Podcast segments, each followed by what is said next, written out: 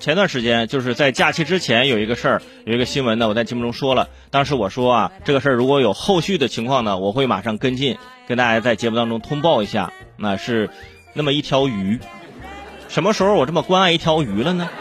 这条鱼不是一条普通的鱼，它是呃一条锦鲤，而且是一个非常非常大的锦鲤。五月一号。重庆大渡口啊，根据警方通报，就偷捕公园明星鲤鱼的四个人，哎，投案被刑拘。明星锦鲤莽子已经无法再回到公园的池塘了。这个莽子身长超过一米，重约四十来斤，被市民啊喂养了十几年，很通人性，啊，喂养了十几年都已经开始通人性了。就所以说，这很多这附近的居民都特别特别喜欢。就感觉这条鱼是自己生活当中的一个支柱，但是呢，在四月二十三号啊，被这四个人合伙拉网给捕走了。昨儿在节前呢，我就在节目中说过这个事儿。现在啊，这个后续的消息来了，四人已经抓了，嘛已经刑拘了，但是莽子已经无法回到公园池塘。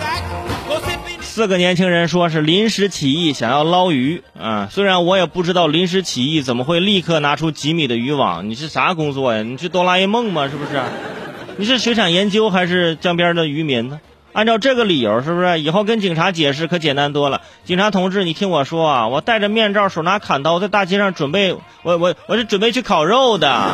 对我大砍刀是用来削竹签切肉的，面罩是怕怕怕怕怕被烧烤烟呛到的。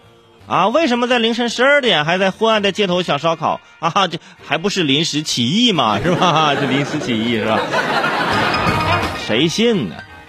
可能我们不熟悉啊，而在重庆的朋友，尤其是对住在重庆大渡口公园附近的人来说，这个条鱼啊，莽子就像一位老朋友，是无数小朋友的童年。可能你并不会每天去看它，但是你知道它就在那里。无论是去买东西、逛街，还是晚饭后的散步，只要经过公园的池塘，你都会习惯性的喊喊他，逗逗他。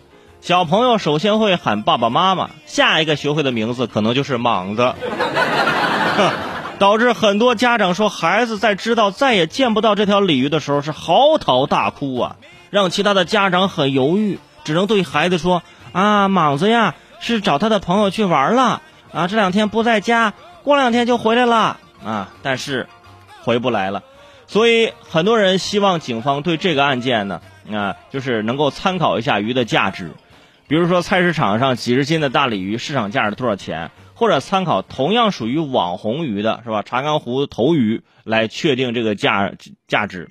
在二零一八年是吧？这查干湖的头鱼被以一百万拍卖就卖掉，一百万啊！二零一九年达到了三百万的天价。当然了，对市民来说，莽子的价值是无法用金钱来衡量的。就好比是吧，我哪天心血来潮是吧，呃，上黄山把这迎客松掰个枝儿，转身我赔你一整棵松树，不然你开个价啊，这一这一点柴火能卖多少钱？那不是这么算的呀，那是迎客松啊，你开玩笑。当然，情绪归情绪啊，这还是要看法律的规定。但是我发现有些人啊，你不知道他的脑袋和手是是出现 bug 还是怎么是叛离身体，极其有问题，是吧？在浙江金华的浦江呃翠湖，四月二十九号，饲养员报警说有一只黑天鹅不见了。四只黑天鹅在这个地方安家已经近四年，备受人们喜爱。警方通过监控锁定了嫌疑人吴某。据吴某交代，当天下午他带着老婆。那呃，孩子到这个翠湖游玩，他挑逗黑天鹅的时候呢，被这黑天鹅啄了一下，于是恼羞成怒，把黑天鹅打晕，带回家用高压锅给炖了。他还说呀，黑天鹅的肉不好吃，但是闻起来特别香。行了，你别具体解释了，我这个气的呀！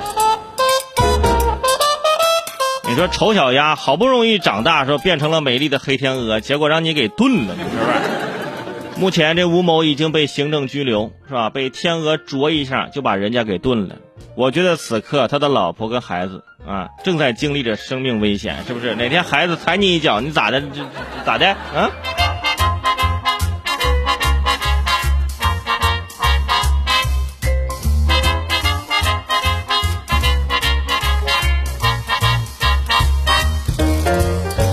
所以说也是提醒各位啊，在平常出去旅游的时候、出去玩的时候呢，有些公园啊、有些湖里头啊，人家有自己养的鱼啊，是吧？有一些自己的天鹅呀，是吧？有些地方还有自己的一些小动物啊。你别觉得到家了似的啊！你以为在自己家那鸡窝里呢，随便逮只鸡就可以是吧？就招待客人呢？不是这样的，是不是？你就走在法律的边缘，就来回试探的。Bitty boppy batty boo boo.